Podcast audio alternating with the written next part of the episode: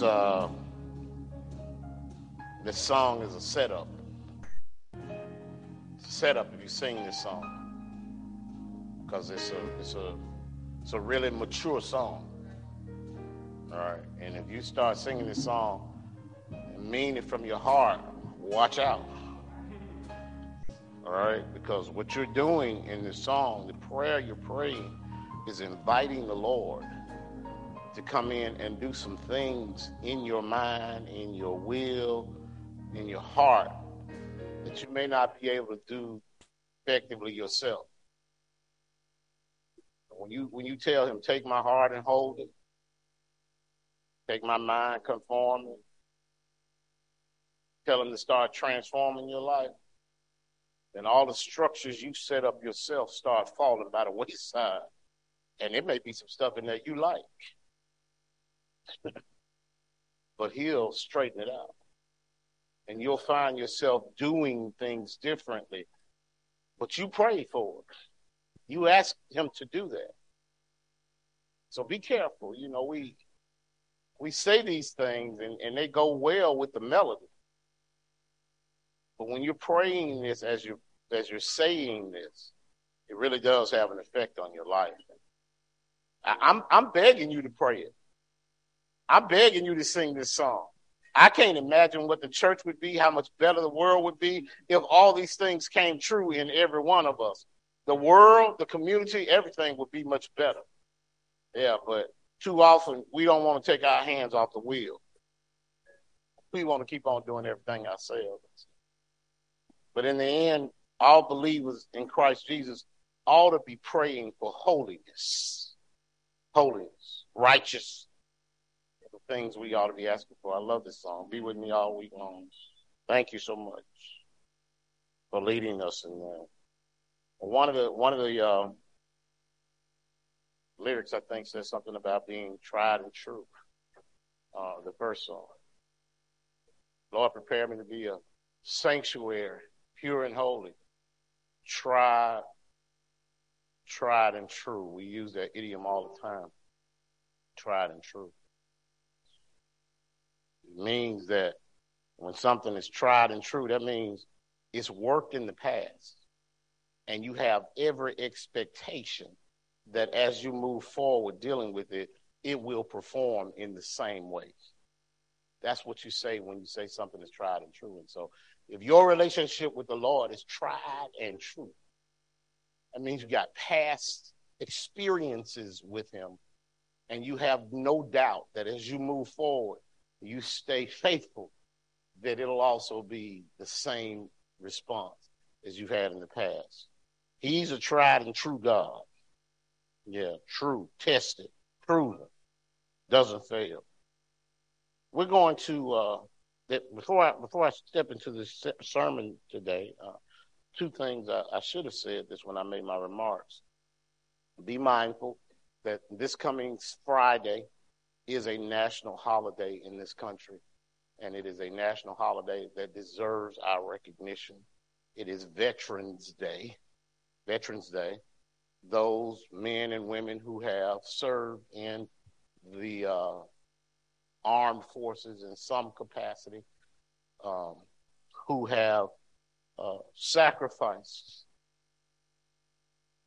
to uh, ensure that you and I can move about this country as freely as we want to and do the things we want to without permission, without having to have a pass to go from one state to the next or from one city to the next. They paid those sacrifices. Not to be construed, misconstrued with Memorial Day, which is for those members of the armed forces who have passed away. This one simply recognizes those who have served in any capacity. And, and, and I often say this too. Most of them don't serve without some significant support from other people who may not have technically been in the armed forces, but they certainly made it easier and better for the person who was in there. And so we salute them as well. So be purposeful about finding someone who was a veteran and celebrate them, if you will. And just for our sake, by a show of hands, if you are a veteran of the armed forces in any capacity, Can you just raise your hand? Just slip your hand up in the air, please. Everyone who is a veteran, yes. Yes, let's celebrate them today, please. Yeah. Yes. Thank you. Thank you so much for your service. Thank you for your service. And so we we, t- we typically in the month of November, at least for the last several years, have concentrated on the general topic of stewardship. We think uh, the month of Thanksgiving is a great, I mean, the month of that we celebrate Thanksgiving is a great time for us to reflect on those things for which we should be st- be thankful and reflect on our stewardship of those things that God has given to us. We've greatly tried to expand the definition of what stewardship is through the years, and most too many times we we narrow it down down to time, treasure, uh, talents. But of course, you and I are mature enough to know that we have a responsibility to be good stewards of everything that God has given us. And sometimes we don't talk about all of the specifics in that space. And so this month, we're going to start a sermon series. The title of it is Entrusted. Entrusted. Okay? Because that's what he's done. He has entrusted us with certain things.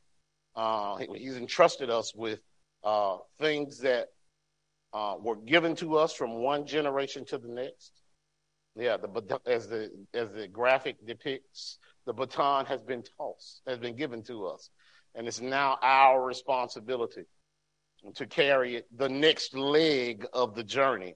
And so I ask you that question. That's not just true in our houses of worship. You know, we're on that watch now. It's not just true on our jobs. It's true in our families. All right. A lot of folk in the family before us paid heavy prices for us to be able to live the way we live and according to the standard that we live. I had wonderful celebrations this past couple of days with guys with people from college that I've been with at homecoming. And of course, we sit around and the common conversation is, How are you doing? How is your family? And everybody pulls out you know, a Rolodex of what's going on with their family, with their children, and you can just see the pride in their in their voices as they're talking, and and and it makes it contagious. You want to celebrate them, and then there's a, a level in me in the back of my mind that's saying they ought to be doing that. You know, your daughter ought to be a doctor. your, your your son ought to be an engineer. All right, because you set the platform up for them to step up there and just be able to pick on the on the wheel what they wanted to do and go about doing that. And so there's an expectation that to whom much is given, much is required. All right.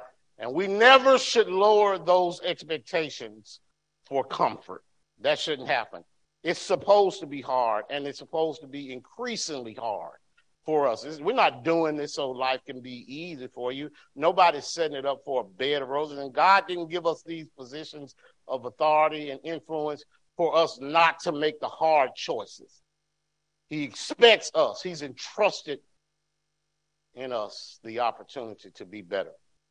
And so this month, as we talk about our responsibilities being entrusted with us, we're going to specifically talk about one area of stewardship over these next four uh, few Sundays, and that's going to be the stewardship of of uh, the stewardship. I'm sorry of oh Lord. We're going to talk about the stewardship of relationships.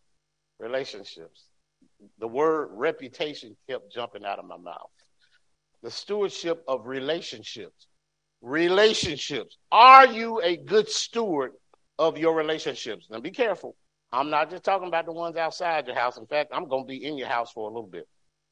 I'm talking about the stewardship of relationships in your families, all right, your your immediate family and your extended families. And today specifically, we're going to be talking about stewardship uh, that's been entrusted to you, your job as a parent. Are you being a good steward? as a parent. I can't imagine that some of this would be comfortable for everybody. But it's okay if it is. If you if you if you've done everything you need to do as a good parent, that's fine. That's fine. I think it's always a test as to how effective we've been as parents. Um, but today we're going to talk about a particular parent who had not so much success. Not no, didn't have any success raising his children. Okay, we're going to be in First Samuel chapter 2. And we're going to be talking about a preacher, a preacher who raised bad children. All right. In fact, the name, if we got if we got to put title on this sermon, it's going to be Eli's worthless sons. Eli's worthless sons. Okay? We learned a whole lot during these last few years that we probably wouldn't learn had we not been forced to be in the space of being at home all the time. We learned each other a little bit better. All right. We also learned that there were some things we counted as important that aren't so much important as we thought. Okay. We put a lot of stock in that stuff, and then suddenly we didn't have it anymore. And then we realized that it probably wasn't as important as I thought it was. And all the time I was putting into it, I maybe could have used that time a little bit different. And so when we start looking at what God has entrusted with us, we want to make sure we're spending the right time and our abilities in that space. I don't think that anybody in here will disagree with me when I say God hasn't entrusted you with any greater responsibility than being a parent if you are one. It's your greatest responsibility to make sure that generation next gets its fairest shot, gets its greatest opportunity. But never does that come without rules and regulation and responsibility. The story we're going to study today talks about some young men who were privileged. They were born literally in the lap of luxury. They had everything you could ever imagine in life. They wanted for nothing, and yet they were morally depraved. All right? Even though their daddy was the biggest preacher in town, they didn't have what they needed. Now, why are you going to stand here Sunday morning and talk about preachers and their children, Reverend Paul? Because if we can't get it straight in this house, then we're going to have trouble getting it straight in other houses as well. We have every opportunity to do well. We have the guidebook. We have the greatest guider in creation.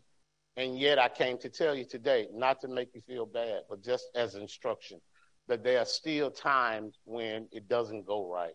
We still have opportunities. And perhaps today I can give you some formula for educating your children or your grandchildren on how they may avoid making some of the same mistakes that Eli made.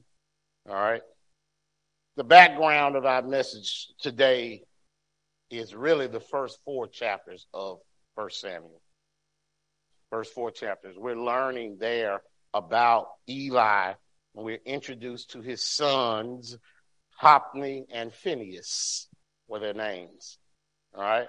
Hophni and Phineas. I, I put a graphic up in the uh, about what relationships are, so you understand what we're talking about. Because relationships sometimes get a little skewed. You have a relationship in all the places that God has entrusted you to be, not just your family, at work. At work, like it or not, you have a responsibility to be good stewards of those relationships at work. Yeah, in your community, you have a responsibility to be uh, have good relations or as the best relations you can with your neighbors. All right. Your extended family, not just your immediate family, but your extended family. You have a responsibility. And look, let me go ahead and put this to let me put this out there too. Not just your blood relation, your in-laws too. All right? Because at some point the line that says in-laws is supposed to go away. We're supposed to just be family. And yet we sometimes use in-laws as a barrier to closeness. All right. It gives us a wall to hide behind to be able to throw a brick when somebody does something we don't like. And I'm telling you, you know, if somebody's been your in-law for 40 years, I don't know what you're still waiting on to integrate them into your family about what's going on. I don't, I don't know when, when is it going to be okay for them just to be your sister or brother-in-law or whatever. Okay. And so relationships matter. Relationships matter. And the level of relationship does not pose a barrier to you having a responsibility to making sure you have the best relationship you can with everybody. The, the period, the, the specific part of the scripture that I want us to lean on is in chapter 2. Chapter 2. Okay? I'm going to read some verses to you starting around you know, verse 11. 12. 12. All right. In my Bible, which is, which is a study Bible, the heading for this section is pretty graphic. It's called The Sins of Eli's Sons. The Sins of Eli's Sons. And it reads um, Now the sons of Eli were sons of Belial. They knew not the Lord. Hold up. All right. This ain't going right. We we talking about the the chief priest's son. the chief priest's son, the one living in and around the parsonage. Okay? They were sons of Belial, and they knew not the Lord. Another way of saying that is our heading, they were worthless men.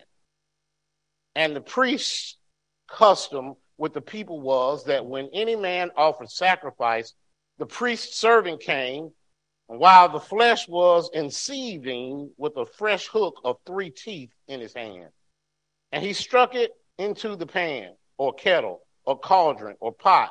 All that the flesh hook, brought up, the priest took for himself.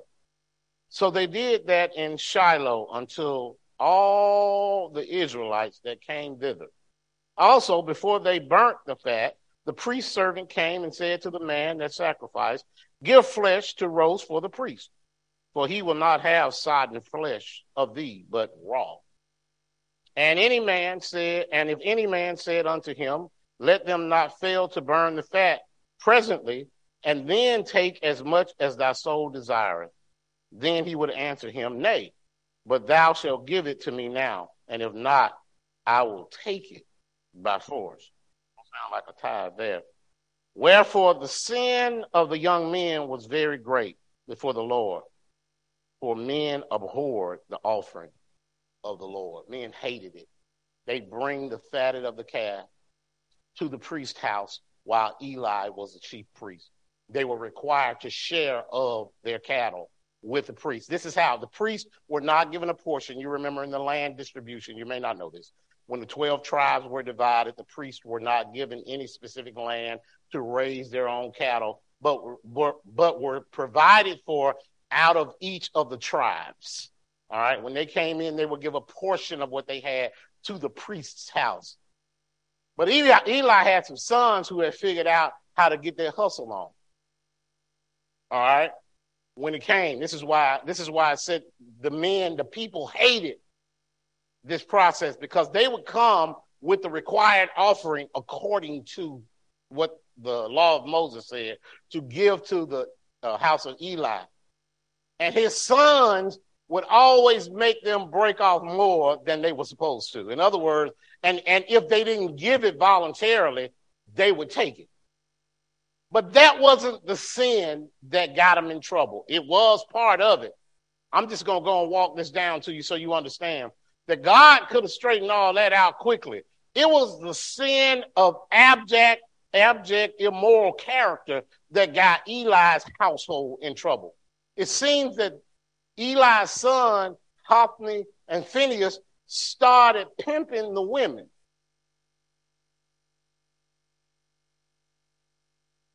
Yeah, you can say that because that's what they said.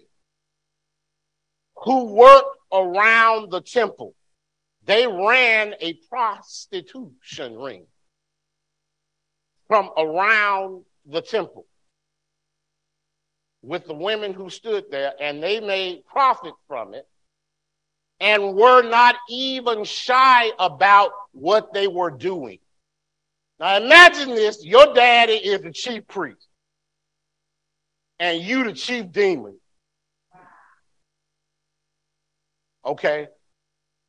So when this became public, that the two greatest pimps in the neighborhood were Hophni and Phineas, Eli's boys, God sent word two ways to Eli. Say, Eli, your boys are living foul. The Bible says clearly that Eli was, according to verse 22, I'm not going to read out, according to verse 22, that Eli was about 90 years old when he got word. Yeah. And he did, he heard this and he did nothing. He talked to them. Uh, boys, uh, they say y'all not acting right. Y'all need to straighten up your ways now. You know it's making the family look real bad. But he is the chief priest.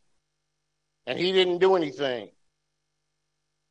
They were taking advantage of every single person who came into the temple for their own personal profit, and they had a corrupt moral base and everything they did, they were more sons of the devil, the enemy, than they ever were righteous sons of the chief priest.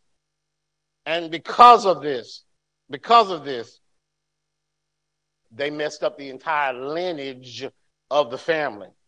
All right? It was unspeakable. This is what the Bible refers to. It's unspeakable, the things that they were doing. Not only as Eli's son did they bring disrepute to his family name, they also defamed the house of God and made it of less respect because of how they, did things. And Eli wouldn't do anything, but you know and I know that we serve a God who just not going to tolerate this kind of behavior. And so, two times now, God is so gracious. He sent someone to run uh, to warn Eli. He sent the prophet to him, and then he sent a little boy named Samuel, who's re- we're, we're reading right. He sent Samuel to warn the priest. Can you imagine the courage it would take a younger man like that to go to the 90 year old chief priest with this kind of warning about his sons? And since he did not heed them, this is what God says. Um, in one day, this is what he told Eli. He said, In one day, I will perform against you the things that I have spoken. You will die, and thy sons will die on the same day, because your sons made themselves vile. And you, watch this now, entrusted you restrain them not. You, your sons, I like this now because this helps us in our discussion this morning, our sermon this morning. Your sons made themselves vile. Choice. All right? Choice. And you restrain them not. Choice. God's not dealing with folk who did not have control of situation. And this is important for you because God's not simply going to execute judgment on you because bad things happen. But once given the opportunity to know that you have transgressed, if you don't already know, and you take no action to correct those things, God will be swift and sure in his execution of judgment. Because he has given you what you need to straighten things out. And the rest of the story, the rest of the chapters deal with the destruction. Watch this now. Can you imagine how long it took Eli to build up the reputation of his family? To serve and work in such a way that he would be placed as chief priest of the house of Israel. Long before Phineas was born, long before Hophni was born, Eli was laboring and working and serving the true and living God and the house of Israel. And along come his boys who never had to hit a stick at anything or raise a finger to anything. And they, in their one fell swoop, take everything daddy has done and ball it up and throw it in the trash can of nothingness because they don't care about their reputation because they have lived on flowery beds of ease all their lives. They're hustling and living in luxury. Now, you know, and I know that it didn't stop at Eli's house. Oh, yeah. We got some situations. It may not be as direct as this. We don't have to leave, uh, we don't have to uh, uh, stay in Israel. We can come to Birmingham. And we got folk who are taking advantage of family name, family reputation, simply for their own direct benefit. They will take rep, they will take relationships mom and dad have had for years. And for the sake of a commission on a job, they will destroy reputation. They will promise something and never come through with it. Use relationships and connections because they think somebody's got some money or some resources and not care anything about damaging it. And this is the sad part. I'm going to tell you this. This may have happened to some folk in your house, and the folk don't ever come tell you. Because they respect their relationship with you enough that they won't bring it to you and tell you what your child did to them.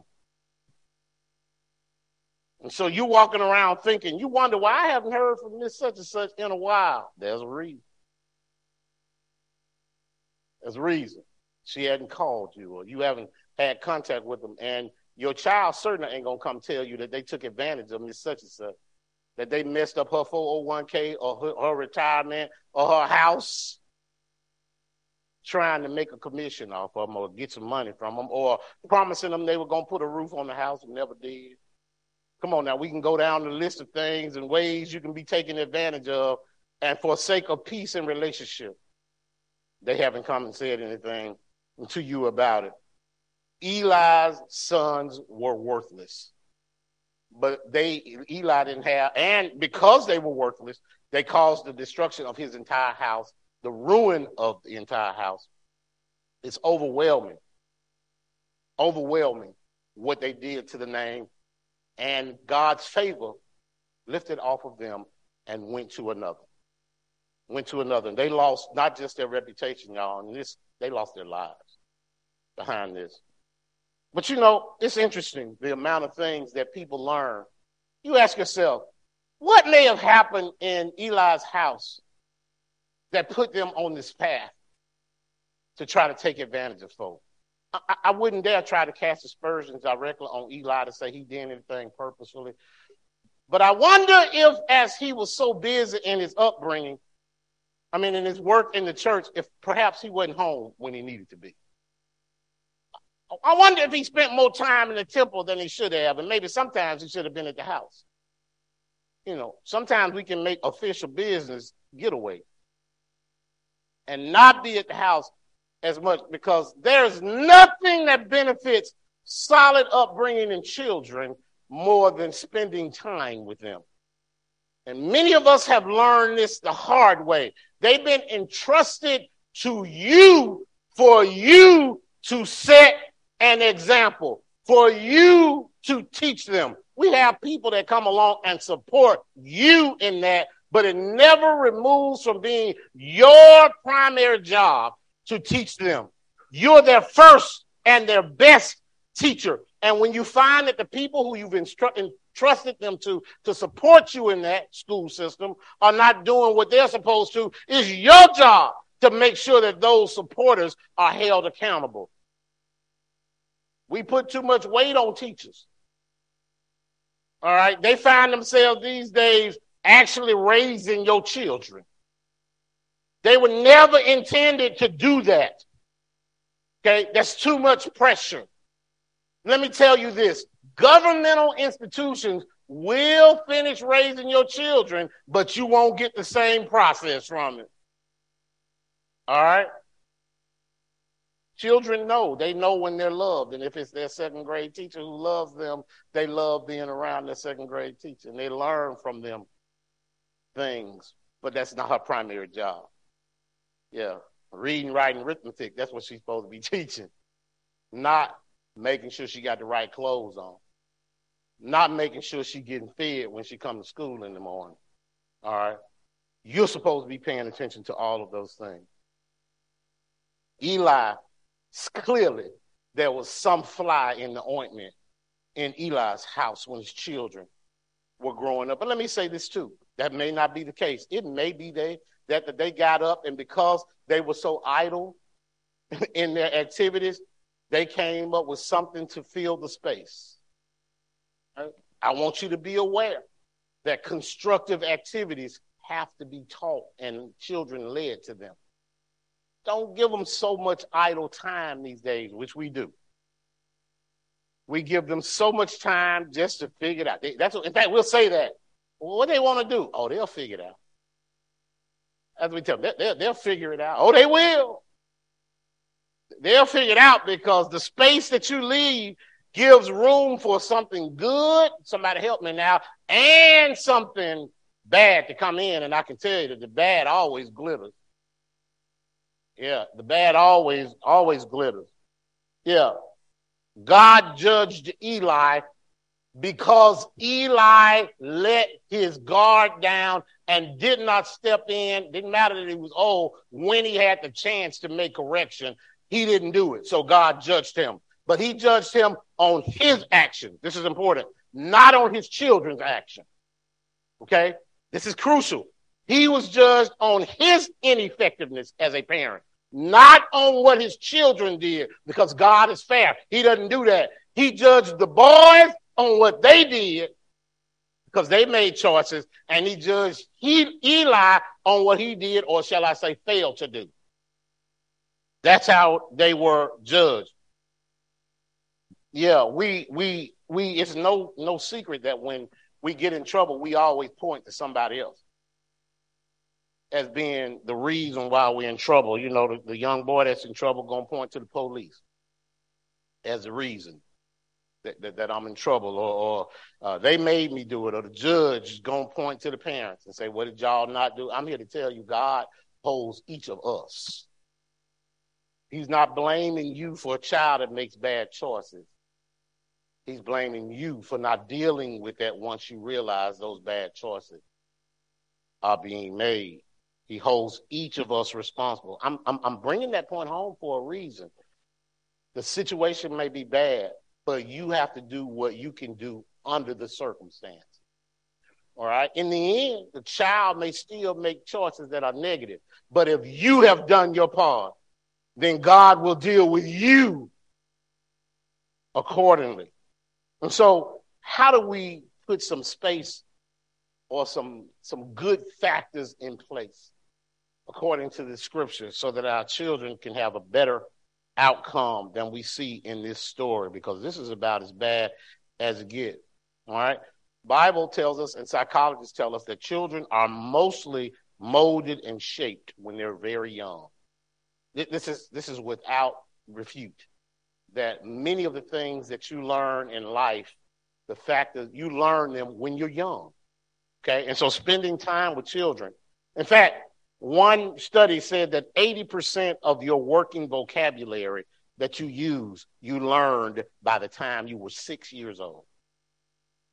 By the time you were six years old, you'd already learned most of the vocabulary that you're going to use even as an adult. That's amazing to me. Not only that, children are inquisitive. All right? They want to know. Their minds are open. They are malleable or pliable. All right? They want to be taught when they're young. They want to be led in a certain way. Please, please do not leave them to their own devices. Give them guidance and they will follow that guidance. That does not mean you removed options from them. In your guidance, you can put options, but do not leave them to their own choices. It's also tr- uh, true when you guide them that one of the things that we learn is that uh, when we're born, there are only two congenital things that we all grow up with. Doesn't matter where we, how much money we have, what side of the community we're born on. Doesn't matter what color we are. The scientists tell us, psychologists tell us, there are two things that we all are born with. The first is we all have an innate fear of falling. Falling. And so somebody's got to help you with that. An innate fear of falling. All right? Child, you're born with it. You're born with it.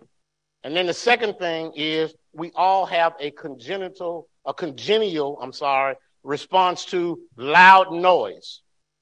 Loud noise. We all react the same way to it. Beyond that, we are a blank page. All right. So don't tell me this child was born with a bad seed or with bad. No. Proper training and direction can help any child succeed. It doesn't matter how poor you are. Come on now. I'm so tired of folk talking about poverty being the reason why people made bad choices. You can't say that in the black community, that poverty is the reason we make bad choices. You can't tell me that because we were poor as a community, and yet we still thrived. We still succeeded with what God gave us. We made the best of it Poverty never stopped anybody from being good folk. And yet we allow people now to say it's, uh, it's, it's because of that that you can't succeed. If education was going to be the step up on the ladder, then all the poor kids made sure they got the best education they could and watch it start changing some things. And now, even though we still find ourselves in that space, we simply don't value education like we should or could value. We don't use it like we should. Can I tell you something? And I want to say this to all the young folk and all the parents of young folk today. Your child can be an entrepreneur. That's the favorite word. Today. They can be an entrepreneur. They can own their own business. They can be successful at it. They still need to know how to read. They still need to know math. They still need to know contract. They still need to know all these things, even if they're going to work for themselves. And I dare say they need to know it more if they're going to work for themselves. And so don't tell me because she likes to do hair, she doesn't need to do well in school. That's a lie. That's a lie. She needs to still know how to handle her business because she still got to pay taxes to somebody. And if she gets big enough and her shop does well enough, she got to have employees and people she deals with. She still needs the basic of school. And let me not say she, he still needs to be able to do that. Stop making it a situation where education is option. Education is required. It's required for you to do it. Another thing about, about youth and learning is that in those formative years, you have to teach your child to control two things. First, they have to learn how to control their emotions. It's your responsibility. Teach them how to control their emotions. We all experience them even as a baby, a child, you can see it early on. Well, if you take something from them, they're going to get angry. You haven't taught them to be angry. They simply want back what you took from them, and you start seeing the reaction on them. They're angry. I mean, little, you take the bottle when they want it. Their physical reaction tells you that they don't like that. Guess what? They also learn there that if they cry,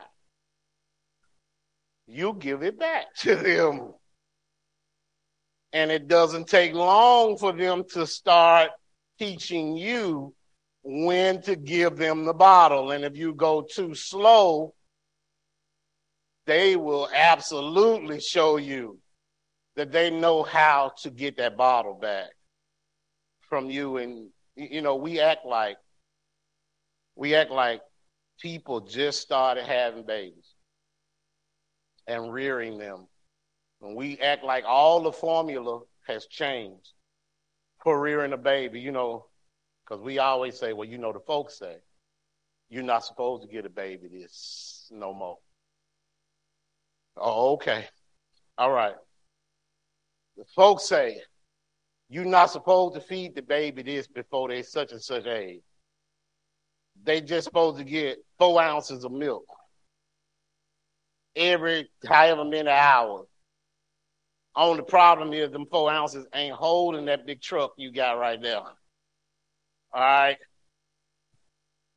If not, he ain't sleeping on them four hours and he need to go to sleep. And yeah, and well, you're not supposed to use no formula or, or God forbid you put a little pot lick in him now. That don't happen. I mean, I realize we've done some things that may not have been hygienic and the best thing, but I can tell you this right now. All the tried and true measures, tried and true, have not failed. All we did was start reading, and we also started bringing in some cultural mores into our community that didn't fit us. Because some of the stuff we did was just how we raised babies. All right? By a show of hands, I can go in another church and preach this message, and I can say this. Y'all know how it spell when a hot comb hits your hair?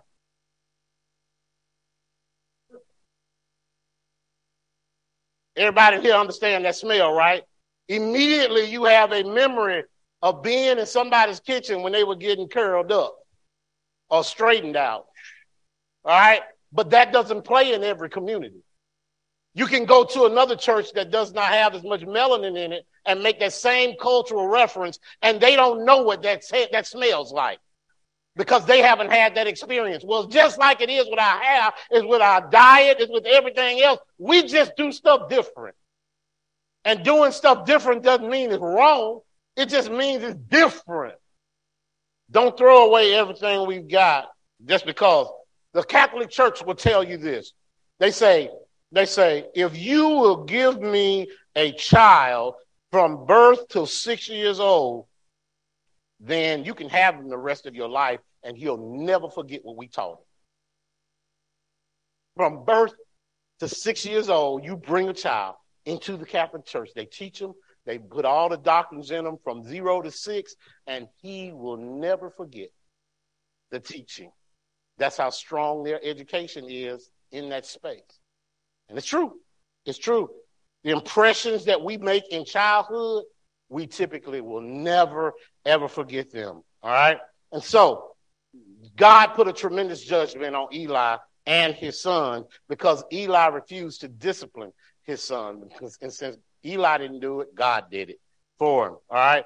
The book of Proverbs, Solomon tells us so many times in so many ways that, that the discipline of a child is crucial to their effective upbringing. You are entrusted with them to discipline them.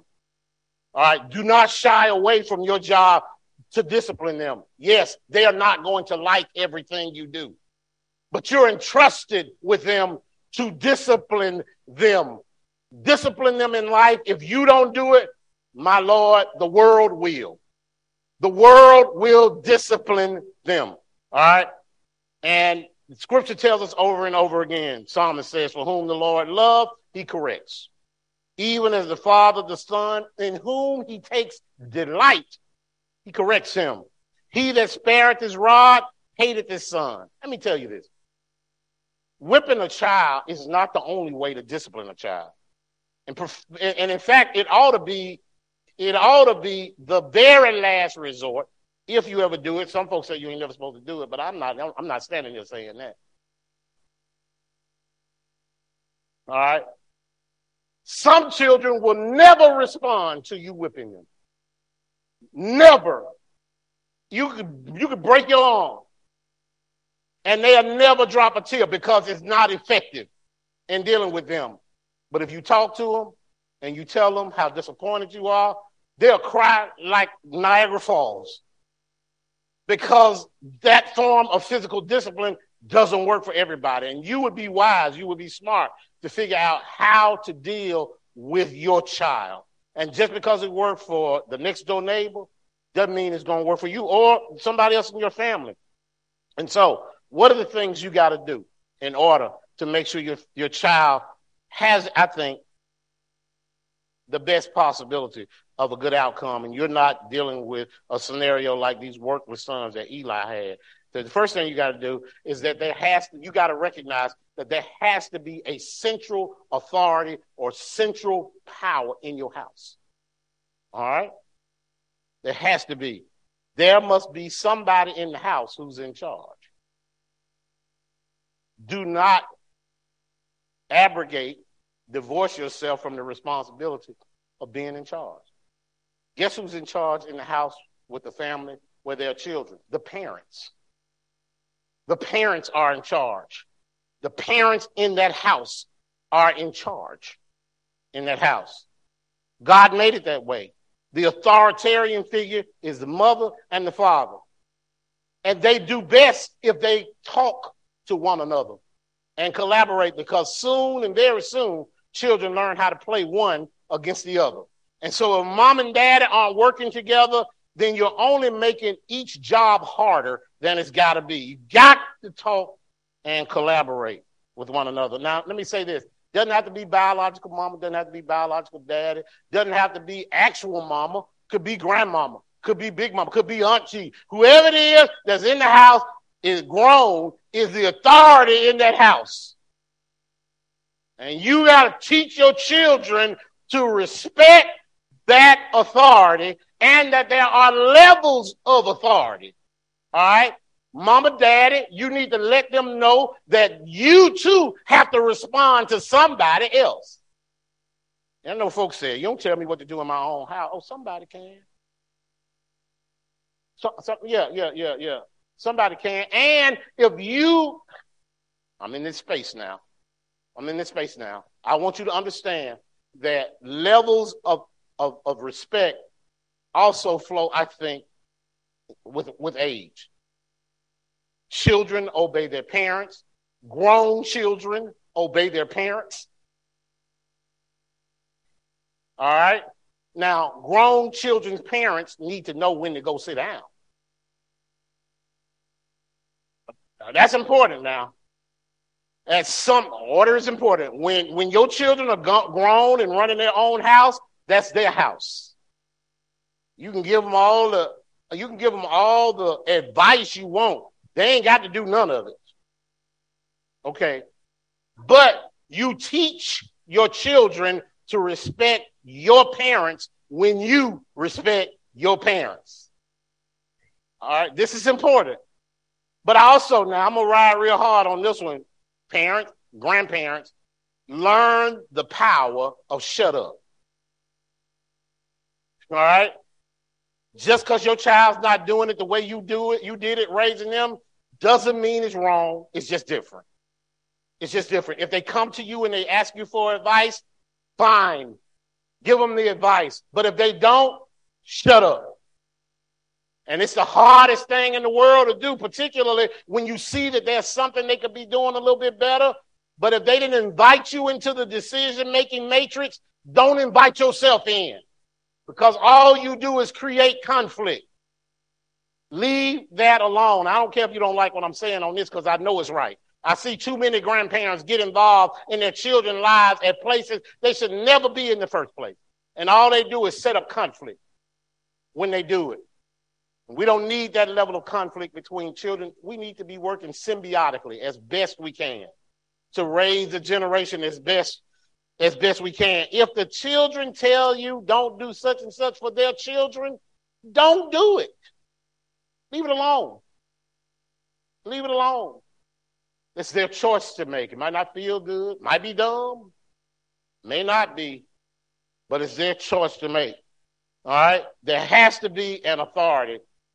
There has to be an authority. The other thing you need to know about discipline in the house is there is one crucial word that everybody has to be familiar with when you're raising children. That's a crucial word. If you don't get this, you got a problem. And, and everybody say this word after me. Everybody say no. That's the word. All right. You need to learn how to use the word no in your house. All right. Children need to know that they can't have everything they put their mouth to. Learn how to say no. Mighty afraid. And that's N-O. All right. Not K-N-O-W because they already K-N-O-W too much. But they don't hear N-O enough. If they don't learn no in their young life in your house, they will learn no in life.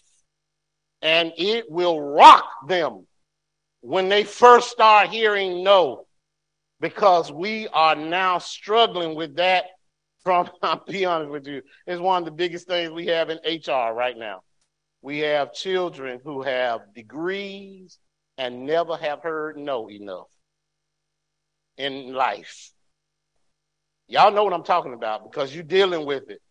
They come in with a degree wanting to be the boss. And can I tell you, a degree don't mean you know nothing. And it certainly doesn't mean you know children, but don't get mad at them now. That's how we raise them.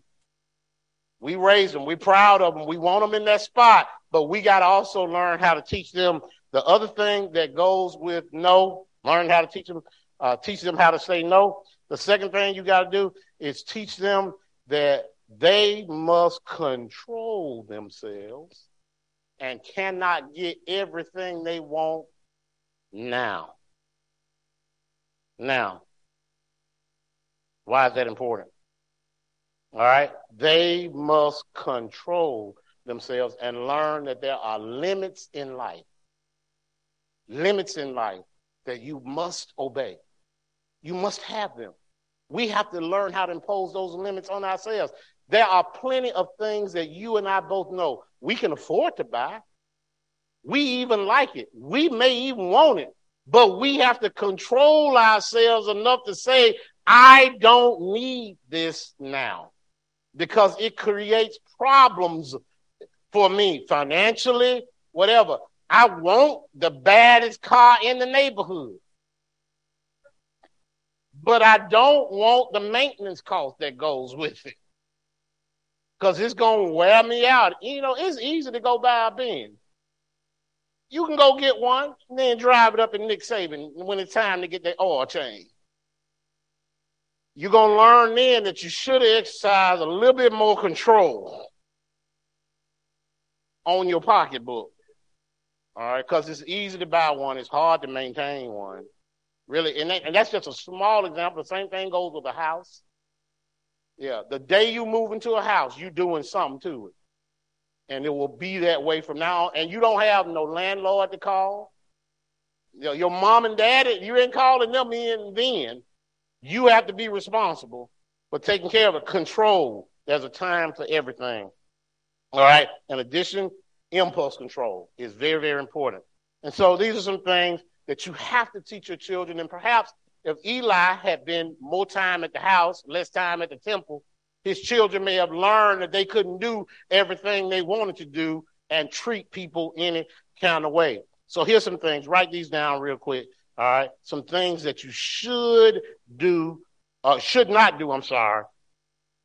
All right. Don't, don't when it comes to raising your children.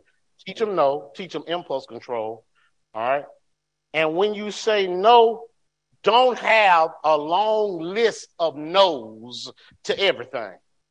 Everything can't be no in your house.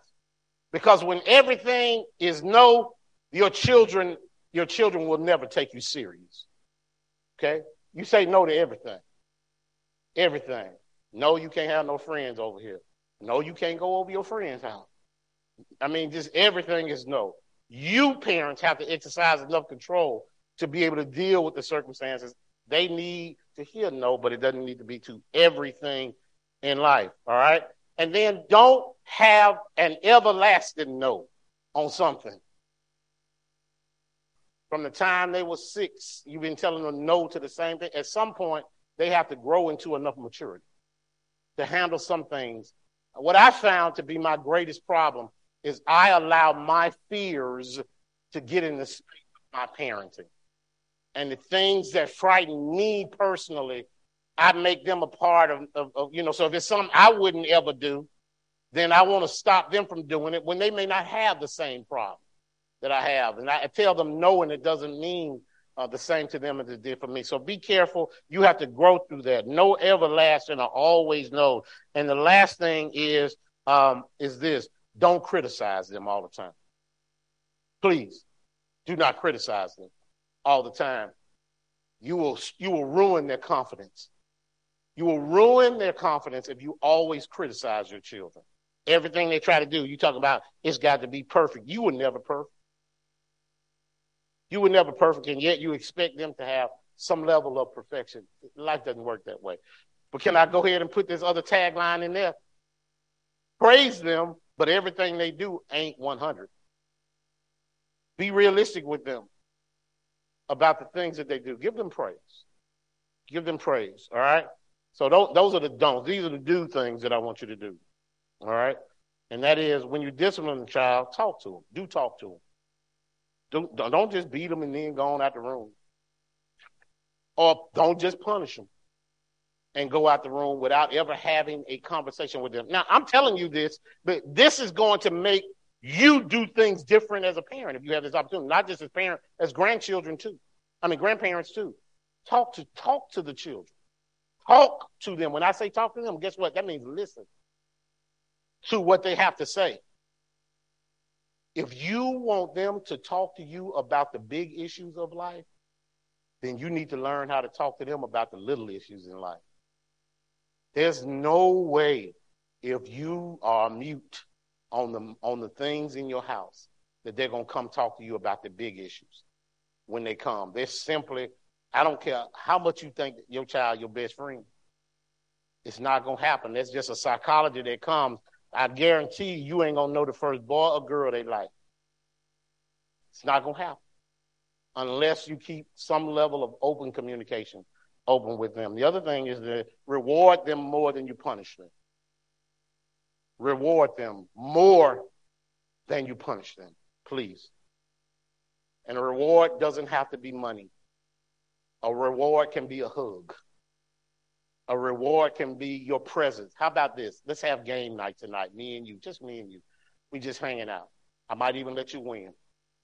All right. You have no idea how valuable that time you spend with that child is.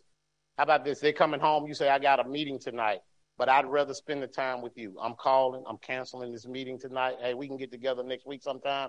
I'm hanging out with my favorite person tonight. Let them see that you think they're important enough to push everything else aside for them. If you have the ability to do that, yes, I'm going to say this, that includes church stuff too.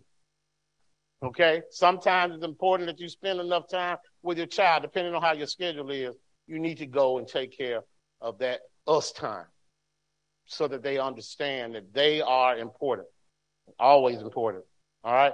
And this is most important, and I'm out of here. Learn how to love your child. Learn how to love your child. Some people think it's automatic that just because you have a child, just because you gave birth to a child, that you love them. And the truth of the matter is, if some of y'all being real honest, some of y'all don't even like your children. You don't. You know you've raised them into some little brats.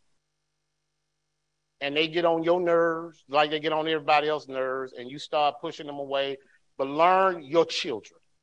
Learn how to deal with your children. I learned this early on. I knew early on what it felt like when somebody didn't like me. I knew it.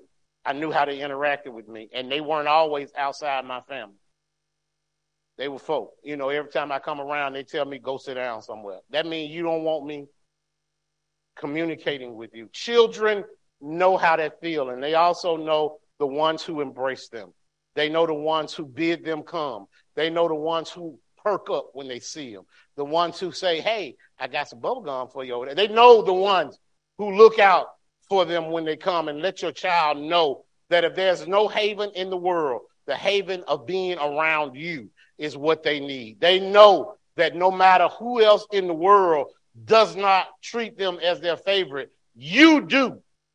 You treat them as their favorite. There is no place like home in their heart, and they always want to get back to that space. Home ought to be a haven for them, but home doesn't mean that house. It means wherever you are. Wherever you are is the haven for them. Teach them that. And I think this will help all of us not be in a place where we have, like Eli, worthless sons. Because can I tell you, when you don't take the time to straighten out those small things, life will bring you great big issues. And it's sad, y'all. I spent much of my career dealing with folk who I know have made some choices that haven't been good with respect to their children. And their children have walked down pathways that have been dark, not only created problems for themselves personally, but mom and daddy mortgaging the house, trying to hire lawyers, trying to get them out of jail, trying to get psychologists to come in and testify for them, trying to do all these things. Their mom and dad taking care of the children they had because they're not available to take care of them. They raised them. Now they're in prison, and grandmom and granddad have got to pay, or, or not got to, are paying child support or raising children. These issues come about and create problems. God has entrusted a responsibility to us. It's not easy. Eve said, God has given me a man. I don't know that we understood how serious that was when she said it. Because God gave her a man, a child, and God expected the same level of love that He gave to us, us to try to replicate that same thing. If you've been able to do it, my God bless you. If you're still in the middle of it, may God bless you. But follow him. Follow him. Do the things that he taught. And prayerfully, you'll have an effective outcome on the other end. I know we have the greatest example. God gave us the best example. He gave us his son that we might have access to all good things. He sacrificed his son's life for us so that we could have a good relationship with him. He didn't hold back anything from us. He gave us his best. And that's the example that he wants us to have. He wants us to give our children our best. I wonder if you know that God in relationship, or if you just hear about him from preachers. I wonder if you've ex- established your own connection to him by accepting the eternal gift of salvation by his son's death. If you've never accepted that, then today is the day. Now's the opportunity for you to accept the gift of eternal life. Now's the day for you to accept the opportunity to become a part of God's forever family. If you've never accepted that, I extend an invitation to you right now. The doors of our church have been swung wide open, not literally, spiritually. They're wide open, waiting for you to come and become a part of this household of faith. We're all a part of God's family. He loves us, and He shows us He loves us each and every day. Do you know that? Have you felt that? Today's the day. Now's the time. As the choir stands and sings this song, the doors of our church are wide open. Whosoever ever will, let them come right now.